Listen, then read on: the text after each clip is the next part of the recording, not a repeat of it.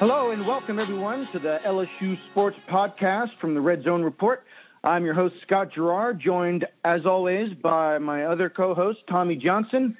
Uh, today we're going to be giving a, a, little a little background on some LSU football recruiting, some preseason honors, and uh, there were some also recruits on campus. We're going to touch on basketball, which uh, the NBA draft just passed. We'll, we'll cover that, and then uh, maybe a few baseball tidbits as well. Uh, Tommy, how you doing? Doing well, Scott. How are you? Doing excellent. Yeah, yeah, back again.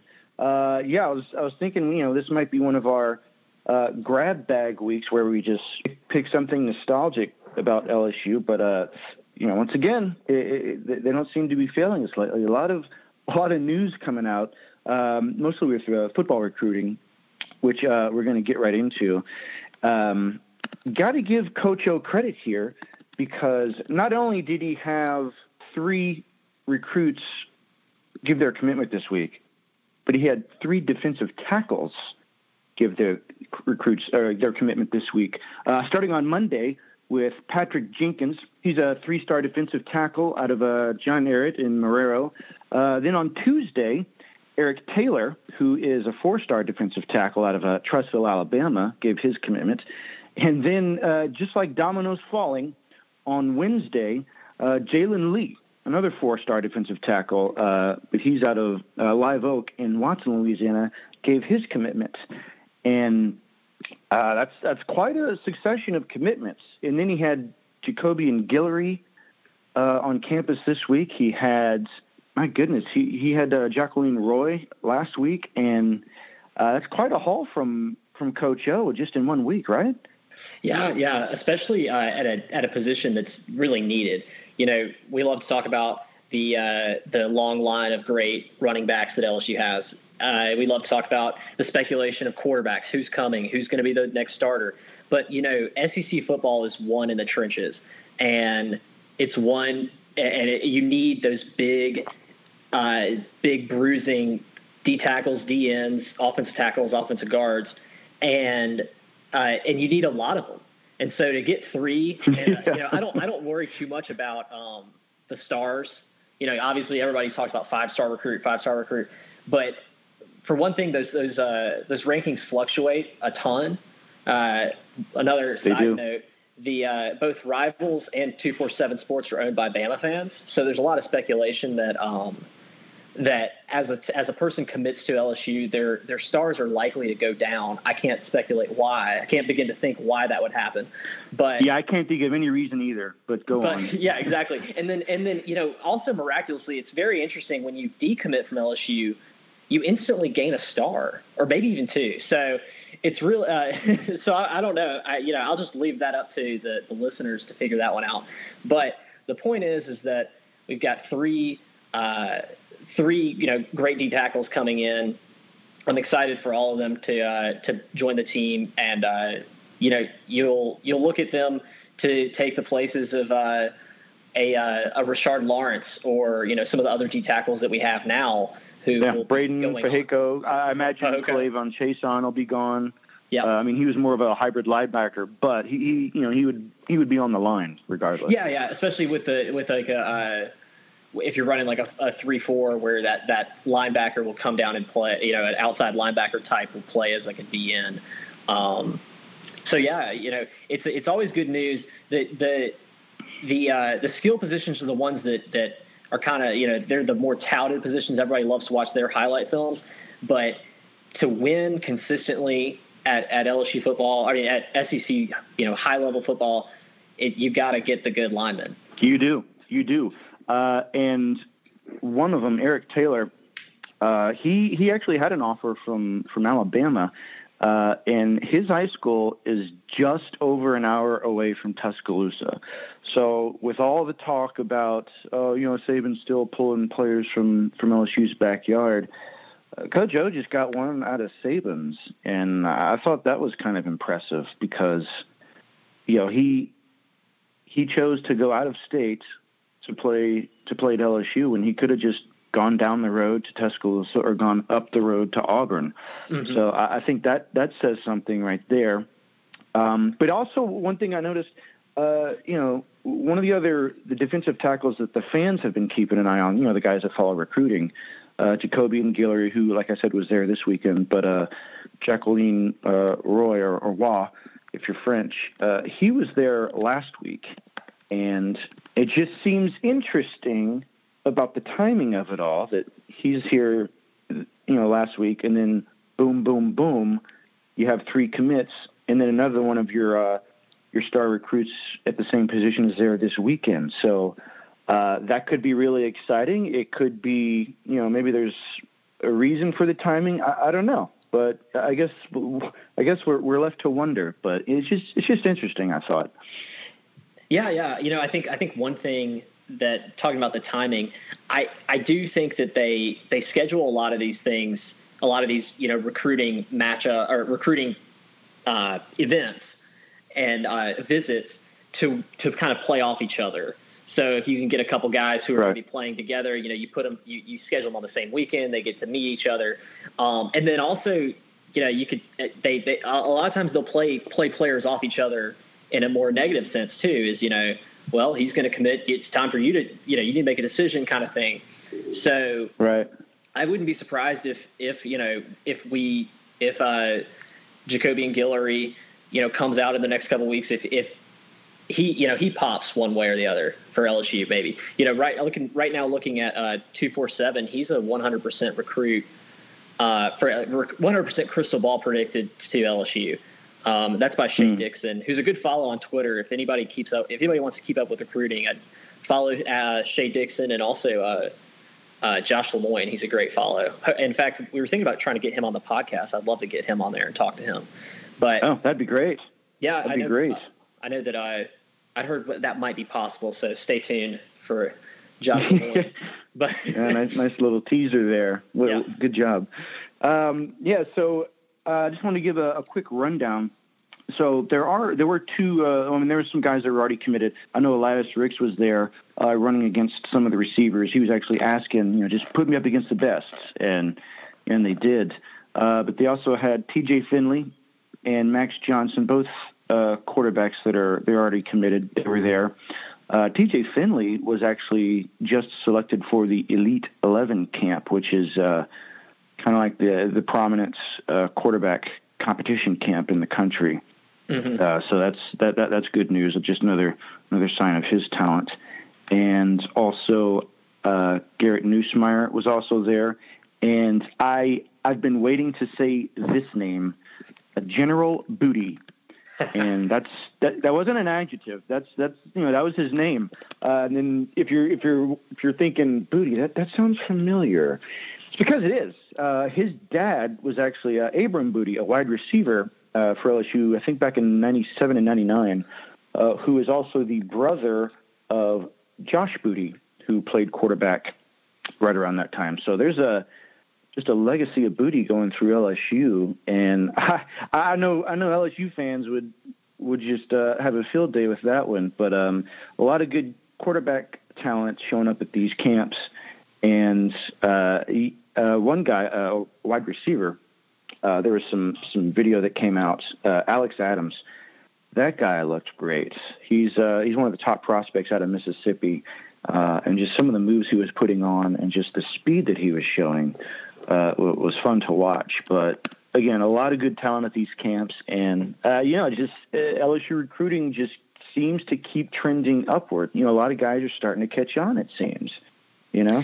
Yeah, yeah. Uh, it's great to have Elias Ricks on campus. Like we talked about uh, in the past podcast, like he's, I mean, he's one of our greatest. He's one of our greatest recruiters, and he's not even on staff. So, yeah. uh, having him there, you know, kind of hyping up the hyping up the program in a way that a coach really can't. Uh, it's it's great to see. Um, I you know I don't now I don't follow uh, you know other uh, other schools recruiting very closely in the same way that I follow LSU, but I I don't hear about players like that hyping up you know Alabama or Auburn or uh, Georgia or you know take your pick. I I think that mm-hmm. I don't know if that's you know because I'm not looking hard enough, but it's definitely unique that over the past two years we've got Kardell Thomas and now Elias Ricks, who are really taking it upon themselves to uh, to act as an advocate for the program. So it's it's really great to see. And then also it was great to see him, you know, kind of go up like you said one on ones against some of our top uh, top talent. Um, I you know we I don't think I've I've seen him play uh, outside of just highlight films from from high school ball. So that was pretty cool. Yeah, yeah, it was, and uh, you know, you just got to love the moxie of the guy that's saying, "Just put me up against the best. I, I want to." Uh, you, you want that type of you know competitiveness. Oh yeah, especially you want that swagger from an LSU cornerback. Oh, definitely, definitely. The, uh, I know. Lineage. I said, well, I was just going to say that's the lineage of a guy. I mean, this is a guy who I can already see wants to wear number seven. This is a guy who wants to he wants to be the next Tyrann Mathieu, Patrick Peterson, Grant Delpit, you know, the playmaker. And you know, I love that in a guy already. You know, now he'll have to he'll have to come in, he'll have to put, prove himself, and and uh, you know, work work hard and um, develop his game. But I like the energy already. Yeah, same here, same here. Uh, and he's uh, you know he's going to have some some big shoes to to hopefully fill in. Uh, and speaking of those, uh, Athlon Sports just released their 2019 All American uh, well preseason honors for for All Americans, and two Tigers made the list. Uh, Grant Delpit uh, who was actually a unanimous All American after last season in a Nagurski Award finalist, and uh, also Kristian Fulton uh, made second team as a cornerback. So uh, there's, some more credence or, or cred, I should say, for for DBU with the well, preseason absolutely. honors. And you know the interesting thing about Kristian Fulton, um, obviously he had that he had the suspension that was lifted last year, but he started off the year suspended. But uh, yeah. I've heard from more than uh, more than one uh, source, and and then also reading online that going into uh, or when you look at Kristian when you looked at Kristian Fulton and, and Greedy Williams, uh, you know, excluding the suspension, Kristian Fulton was actually looked at as by NFL scouts as the as the better quarterback. So, you know, we lose Greedy Williams to the draft, and you kind of think, oh man, that's a uh, that's a huge you know that's huge shoes to fill. How are we going to do that? and you've got uh, and you've got uh, Stingley coming in, and he's more of the and he's you know the the uh, highly touted cornerback you, who you kind of see filling that Greedy Williams spot, but in reality. Um, and, and you might see this in the draft because Greedy Williams kind of fell in the draft uh, in the NFL draft further than was expected. You know, Colt, uh, uh, Kristian Fulton might end up being the the uh, the better prospect of the two, and and you know we'll see what happens this season. But he, you know, look for him to have a have a, a more breakout year. Yeah, I, I expect to, uh, and I'm glad he he was cleared with all that, and then he's coming back because he does have that year remaining. So it's good for him to come back, make a name for himself, so that he can probably get drafted as high as possible. Because uh, I, I think I, I agree with you. I think he's going to go uh, higher than than Greedy Williams did. Uh, shifting gears really quickly, uh, the, the NBA draft was this past week. Um, only one Tiger got picked, but uh, it was uh, Tremont Waters with the 51st pick to the Celtics. So that was that was some good news. And Naz Reid did not get drafted. Um, I, I don't know if that's a surprise or not, just based on you know things that they kind of been said. Uh, if, you know if he was ready or polished enough. I mean, he definitely has the athleticism, and he definitely has the size. I just don't know if they saw, you know, if he was NBA ready. But he did sign an undrafted free agent agreement with the Minnesota Timberwolves for two years. So I think he's going to start out in their G League. Uh, but you know, if if he gets the you know the right coaching, I, I think he could work his way back up into the NBA because I mean the guy's just. Uh, you know, he can be a monster around the boards. And also, Kavell Bigby Williams also signed a, a contract with the Hornets, uh, which I think is a one year minimum. So uh, after one week, we got three Tigers, hopefully in the NBA soon. Uh, which uh, you know that's pretty good for the program, as uh, you know something Will Wade can continue to build off of. Yeah, when you when you go and you recruit these these young guys in high school, you want to be able to point to success stories from the program and say, you know, yeah. this is what we can we can make you we can make you into. Um, talking about Naz Reid. uh, I, I, I would agree. I think that he probably that the scouts probably just you know didn't think he was as polished as uh, as they wanted out of a out of a drafted player. Um, I'm pleased to see he got a you know he signed a contract. But you know when I when we and we talked a little bit about this uh, earlier when uh, when you look at Naz Reid and Javonte Smart, both freshmen who played you know who basically started the entire season last year. Javonte Smart was easily the uh, the standout of the freshmen, and he's of course coming back. So I I think that does lend a little bit of credence to maybe staying instead of uh, you know going after one and done.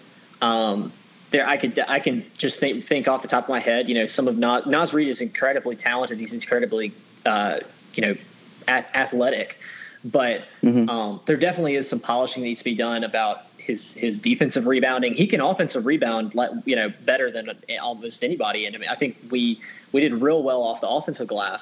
But some of the more mundane, you know, defensive rebounding that, that you need to do in order to win, I saw him miss a lot of defensive rebounds, you know, during SEC play. So that's probably some of the stuff that they look at and they say, we don't want to spend a draft pick on you, but we'll sign you and, and develop you. Um, you know, I wish all the best to him. I, I think he'll be a good talent if he, you know, if if uh, if he sticks to it and everything.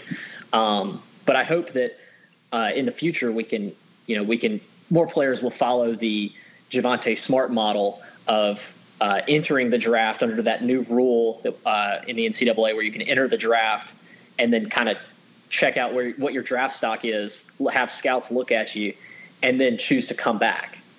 Um, I like that rule. I think it gives the, the players a little bit more flexibility, and I think it's also going to promote more, you know, second or third year players staying and playing. Yeah, no, I agree. Uh, you know, with uh, with the NCAA with football, if you declare, you know, that's it. You forfeit the rest of your eligibility. But if I was Will Wade, or if I was any coach in America, that's what I would tell my players: is, hey, look, you can declare, test the waters um, but if you don't get, just do not sign a contract with an agent.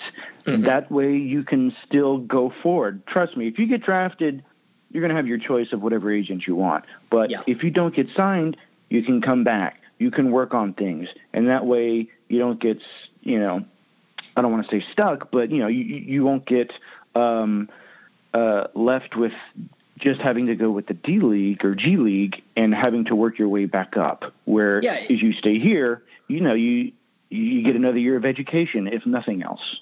Yeah, it, it makes it more, it makes it less of a binary decision, yes or no. Am I going or not? Right. Um, right. It allow it allows that flexibility. Uh, one of the you know it basically I think you're right. I think it's only you you can't hire an agent and you have to stay enrolled in the college. So Naz Reid yeah. after um he he uh, I want to say after or starting the spring semester he was not enrolled or something like that. Like I I know that yeah. when they when when they started announcing for the NBA draft, they listed all the players that we talked about had uh, had le- basically left that left that opening and, and had stayed enrolled at LSU except for Naz Reid. Um, so he almost, you know, he took a little bit of a gamble almost, or maybe he was just done with LSU, which is, you know, his his right. But either way, you know, I like the model of staying enrolled, testing the waters, see how good you see how good the NBA thinks you are, and see how good the scouts think you are, and then making your decision from there. Right. And I think his mind was pretty much made up. You know, if he'd have gone yeah. to LSU, if he'd have gone to somewhere else, I think that's just the path he chose for himself, and that's fine. Right. Yeah, he would. But, uh, he would have been one and done anywhere else. Yeah, but uh, you know, again, just it goes back to us saying, well, you know what? If I'm a coach, you know, I think part of their job is it's not just to prepare them for the NBA, but you know, it's you know, kind of help prepare them for life a little bit. At least that's what they all tell us. So I would I would just hit that home. It's like stay with stay here. Don't get an agent just in case, um, because you, you you just don't know. Mm-hmm. Yeah, you just you do not know um, you can have all the, the confidence in yourself, but you know, it takes someone else choosing you first. Um, but uh, that's that's it. So it was a pretty much an all in all good week for, for Will Wade in that program, um, and for our uh, another program, the the baseball program. Uh, everything's done. Uh, the season, everything is in the books. Uh, it, you know, I think uh, LSU fans might have felt slightly better about things if they knew they were part of, you know, at least a little bit of destiny, and Mike Martin and FSU going on to uh, to maybe win the College World Series, but that didn't happen. They are done. It is now down to Michigan or or Vanderbilt. But uh, they they did hand out some postseason awards, and Zach Watson got one. He got a Gold Glove, actually his uh, second uh, in a row, and he was only the fourth LSU player to do so. Uh, the first one was Micah Gibbs back in 2009 as a catcher, and then in 2015 we had two with Alex Bregman and Andrew Stevenson. Uh, so he's in some good company there. Uh, I'm kind of surprised there's only been four in all the years of uh, of championships dating back to you know the beginning of uh, Skip Bertman's rule. Yeah. Um, but uh, Watson only had one error in 143 chances, and that's just amazing. Uh, but I also wanted to give a uh, a kudos and a shout out to some other Louisiana players that did it. It was actually pretty Louisiana heavy as far as Golden Gloves go. Uh, Salo Iza from New Orleans, he plays second base. He got one. Carson Maxwell, who is a third baseman from McNeese State, he also got one. Uh, so that's three Louisiana players right there. That's uh, I think that's that speaks something to to the level of play here in Louisiana. It's it's some it's not always just LSU, and I think LSU lost to McNeese State earlier this year. They did. um, yeah. So yeah, I mean the, the talent's starting to, to, to filter out. So uh, congratulations to all those players, and I also wanted to give a congratulations to Austin Nola, who was a former LSU player. He got called up by the Mariners for his first time since being drafted, uh, and he got a hit on his first at bat. So I can't, I can't imagine what that feeling would be like. You know, you've you, you've played for years in the minors, and you finally get your call to the show, and it's your first at bat. You know, probably a thousand things going on at once in your mind, uh, but you're able to get a hit, and I don't know. That, that's probably the highlight of his career right there. You know, getting a hit in the majors in your first at bat. Oh yeah, I, I just couldn't imagine. I couldn't imagine. Probably the only um, the only thing that could top that could top that is if it was uh, if he got the hit off his brother Aaron Nola. Oh right. Yeah. yeah. Oh yeah. That that's a house. That would be a house divided right there. Yeah. Um, you know, I hate to be the parents at that at bat, but uh, yeah, yeah, that would be funny. Um, but yeah, uh, all in all, a good week for baseball. Uh, and now I guess we just have to look forward. Football is less than three months away, and who knows what's going to come out, you know, between now and then. But uh, everything starts seems to be trending up. You know, a lot of people talking about Joe Burrow finally. Uh, he's going to have his second year, and he's ready. Yep. You know, they brought in Joe Brady, uh, the passing game coordinator, and I, I'm really excited to see what they're going to do. No, I am too, especially uh, in that. Uh, forget if it was Coach O or maybe Joe Brady after the spring game, you know, we got the, we saw the highlight of what uh, what they can do. Again, we we've already mentioned it, but they did not take a single snap under center, which is a big. Uh, if you know anything about LSU offenses, being able to say that is uh, not common.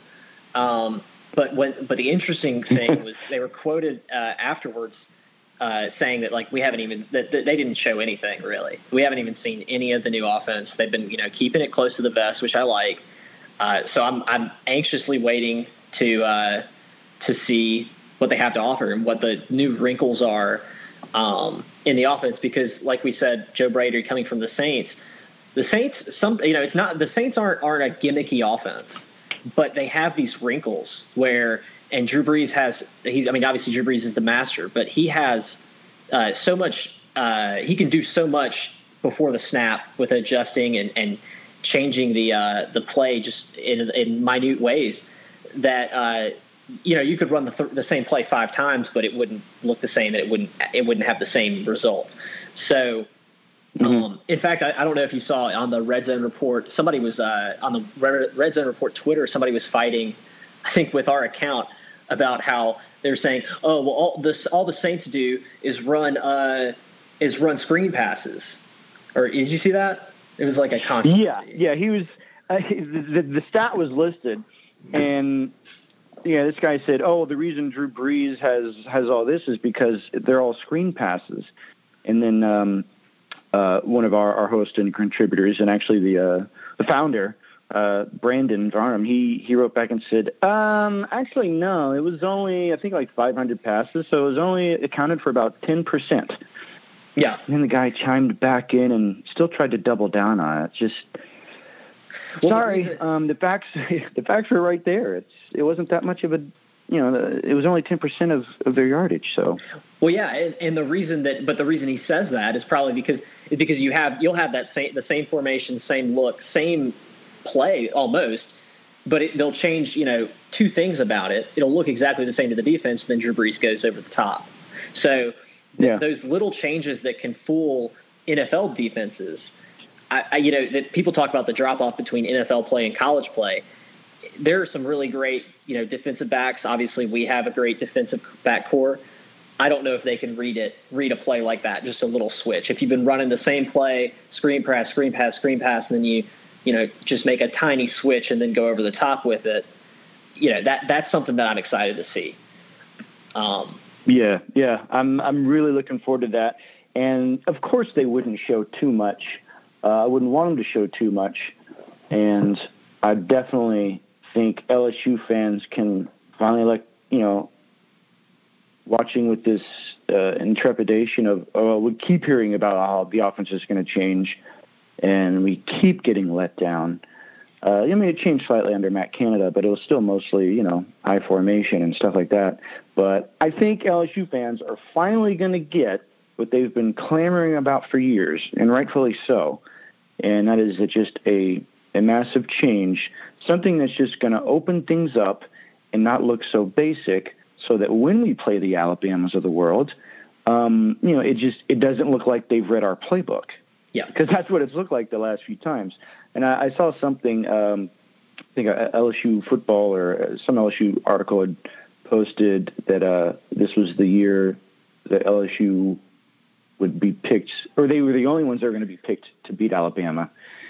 And I thought, okay, well, we'll see. Um, that's it's wishful thinking. I agree with that, but I'd I'd just be more happy with them changing the offense and beating everybody else. Because if Alabama is your only loss, uh, you have to think your chances are pretty good to go into the playoffs. Yeah, you're in the playoffs. You know? I mean, the uh, I think the article you're talking about, I, at least what I saw was that uh, LSU was the number one ranked team to beat Alabama. Like as as far as okay. the, I think it was something like that, where it's like rating yeah. every team in college football who is most likely to beat Alabama, which just shows you. I mean, to be honest, it just shows you the bias of, of sports media in that everything the, the you know the barometer of everything is can they but can they beat Alabama while Clemson is the reigning national champion. So I find that a little bit funny. But um because I think that was it, it even included like Oklahoma and you know it wasn't just SEC teams or teams on Alabama's schedule. It was you know could Michigan beat Alabama, which is just kind of like you know well I still think Clemson's probably the best team in, in you know college football as of as of now. Um, right. But regardless of that, yeah, you know, I I'm definitely excited for it. Um, but but again, we can't we can't keep overhyping the Alabama game. And we talked about it when uh, I think two episodes ago when they moved the game to a 3 p.m. kickoff. You know, yeah. it takes a little bit of pressure off because in the end it's an SEC West game, and that's all it is.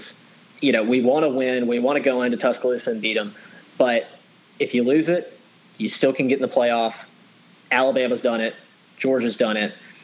You can, you know, you can, and, and in fact, it's almost the better way to get in because then you don't you play one less game. You can, you don't have to play the yeah. SEC championship game.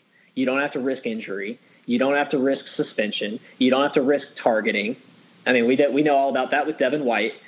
So, oh, yeah. so you take out you take out a whole game of risk, and you can sit there and watch and still get in the playoff. And I have um, I've heard from some sources inside the program that LSU is aware that the LSU football they're aware of you know, of course, it's not really anything novel, but yes, they they know that with this new system, it's not the old BCS where you you better win out or you know nothing, you're done, season's over.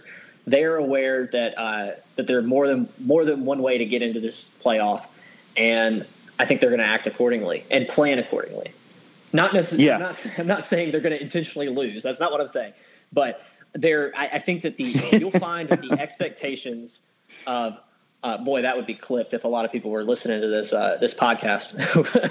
but yeah, um, I think you'll find that the expectations might be might be tempered a little bit. You know, we might go into this game. You might hear the hype that whole week of it's just another game. We're going to go in there and play our best ball. You know, we'll see what happens. And not as much of the. I think the quote last year from Coach O was, you know, we're coming and we're not backing down. And this is what you come. He said. I think he said something like, "This is what you come to LSU for. You come to coach in this game. All you know, this is the game that matters." Well, no. Every SEC game matters. They all matter, and we're going to try our best. We're going to do our best. Yeah, yeah. No, I I agree with that. And but I also think uh, Coach O, uh, I think he does believe it because you know every program has that one game at least where you know you, you get psyched up. I mean, just remember her walk walking down Tiger Walk, throwing his fist, pumping, jumping up. He was excited. Oh yeah. He thought he he was going to be the one to finally uh, you know break break the break the the spell. Um, and I, I don't think I'd want him to lose that. But I also think a little bit of it is throwing some red meat to the base. You know, you, you yeah. want the fans to stay excited about it because if they don't, then you know it's it's not going to be the same environments. I know it's going to be in Tuscaloosa this year, but you want the fans to stay excited about it, even if uh, even if success does not lend them to do so.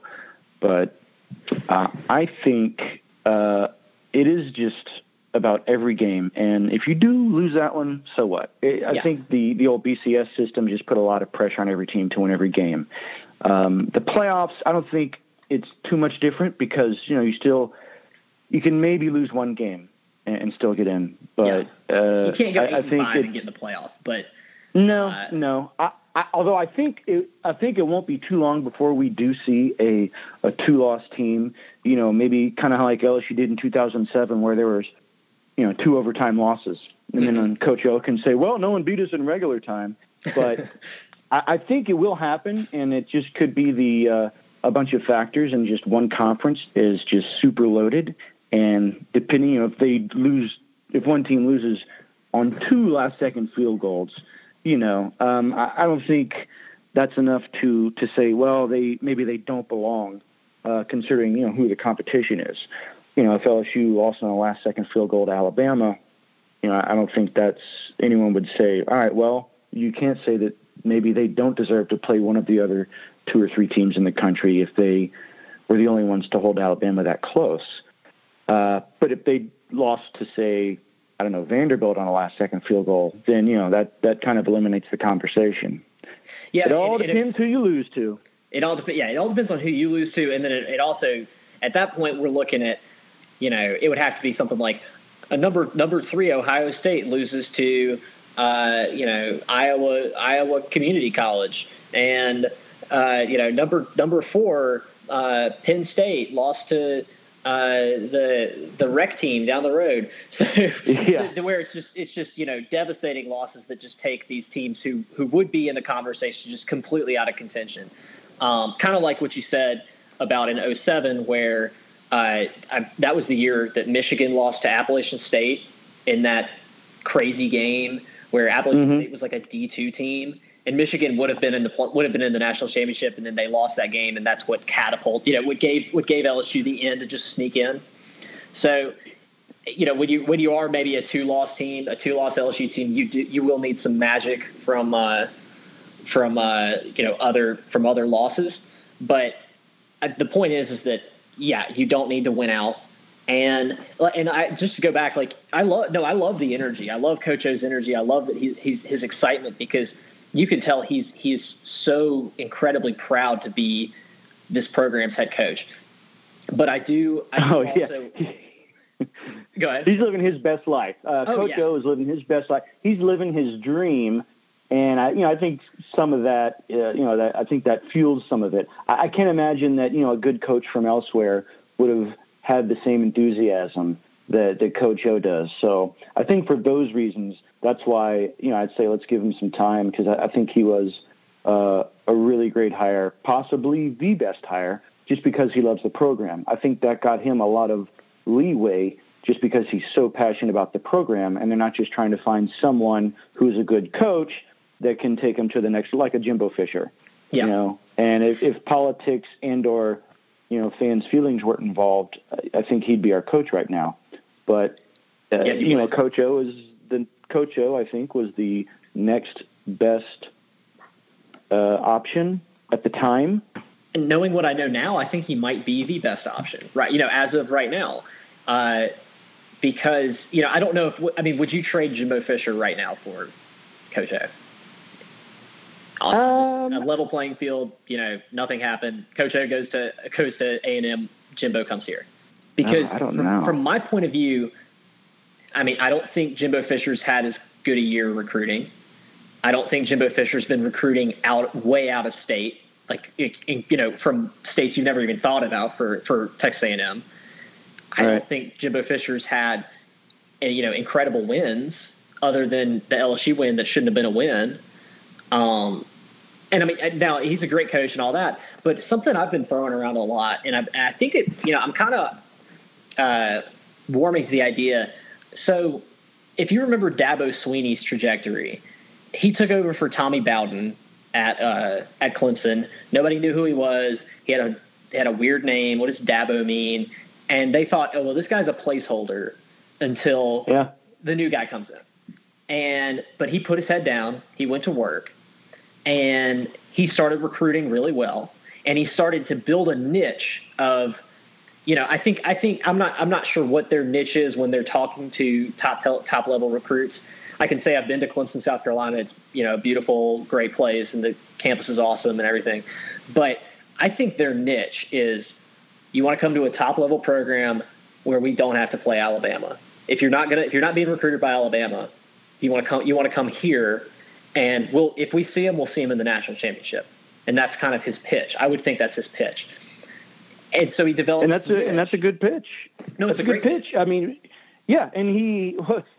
Uh, no disrespect to you know the players and teams in the ACC, but uh, that that could be my pitch too, and that's I think that was part of the reason uh, Bobby Bowden, you know, was completely content at Florida State. He's like, why Yeah. am I gonna go to the SEC and have a grueling schedule every year and maybe get to my own conference championship game when I can stay here and be the you know run the roost so to speak, and then play those same teams in the postseason, which which he did, and I, I think that's probably uh, you know part of Dabo's you know mindset, uh, at least for his players. Is yeah, because he, he has the proof is in the pudding. He got to Yeah. the game and he won. But I think that, but the, I think the point is, is that you know he put his head down, and for years Clemson was on the rise, but still people kind of never thought they were going to eclipse and get to the point they're at now. And then I remember I was at this game. It was a Chick Fil A Bowl in Atlanta, Clemson versus LSU, and Oh yes, I I mean, you, remember. you'll remember that. And it was we had this is the team. This is the year after we went to the national championship. You had you said Eric Reid on the team. You had Marquise Mingo, Sam Montgomery, uh, Zach Mettenberger, Odell Beckham. All these great players, top top top talent, and it kind of a disappointing year. And and then and, and Clemson Clemson beat us. And that was I, I people I, I know after the national championship this year they were talking about Dabo Swinney and they were saying that that win against LSU was that year was the the win where he arrived and Dabo was here to stay. Dabo had beaten a national a national talent, a national brand, and this was the new Clemson. And that was with Tajh Boyd, uh, the Clemson quarterback, and, and some of the, I think Sammy Watkins was on that team. And so from there he continued to build. I see the same trajectory with Coach O, and that this year you know that that play uh, the Fiesta Bowl and against you know the the reigning national championship UCF team, and when for us to just kind of basically you know beat them beat them to a bloody pulp, and to Mhm. show Coach O is you know Coach O can coach in a big a big New Year's Six bowl. He's here to stay, and and the proof is in that recruiting. I I think I could I can see a a a future four years from now where LSU is the is the Clemson, the Clemson story, and Coach O is the Dabo. So you're saying right here and now, the right now the, on the, the coach O is the next Dabo Swinney. I, I you know what? Right now on the podcast, I'll I take it. say that in 2023, I will be at the national. No, I'm kidding. I'm not. I'm not saying anything. no, don't stop. I'm not saying you it. Built I'm, it I'm up. a total jinx. We talked commit. about this last pod. I'm saying that uh, that Coach O is a good coach. there you go. No, I mean, I, I would rather you have just gone on, gone ahead and made that full projection of LSU taking it all uh, in 23. I know the fans would definitely be on board with that, and your, I your definitely. Mine, yeah, that's fine. That's fine. I'll, I'll, take it. You got the ball rolling though. Just remember that. um, but I do remember that game against Clemson, and I think some of Dabo's credit, if if you're, you know, if that is pretty much how it happened, that that game catapulted them to a next level.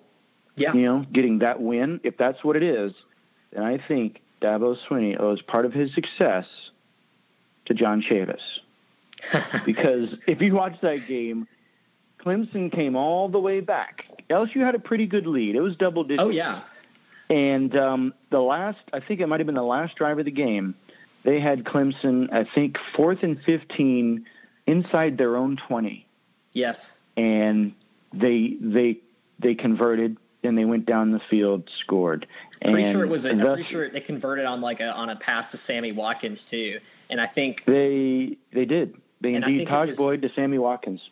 And I think it was either Jay at the Mills at the time we had Jalen Mills and Jalen Collins both on you know both cornerbacks. And I think one of the Jalen's missed a tackle because I'll tell you a funny. So I was at the game in the Georgia Dome, the old Georgia Dome, and right. my family. Uh, I've got a lot of Clemson grads in my family, so uh, we bought tickets, but we bought tickets on the Clemson side.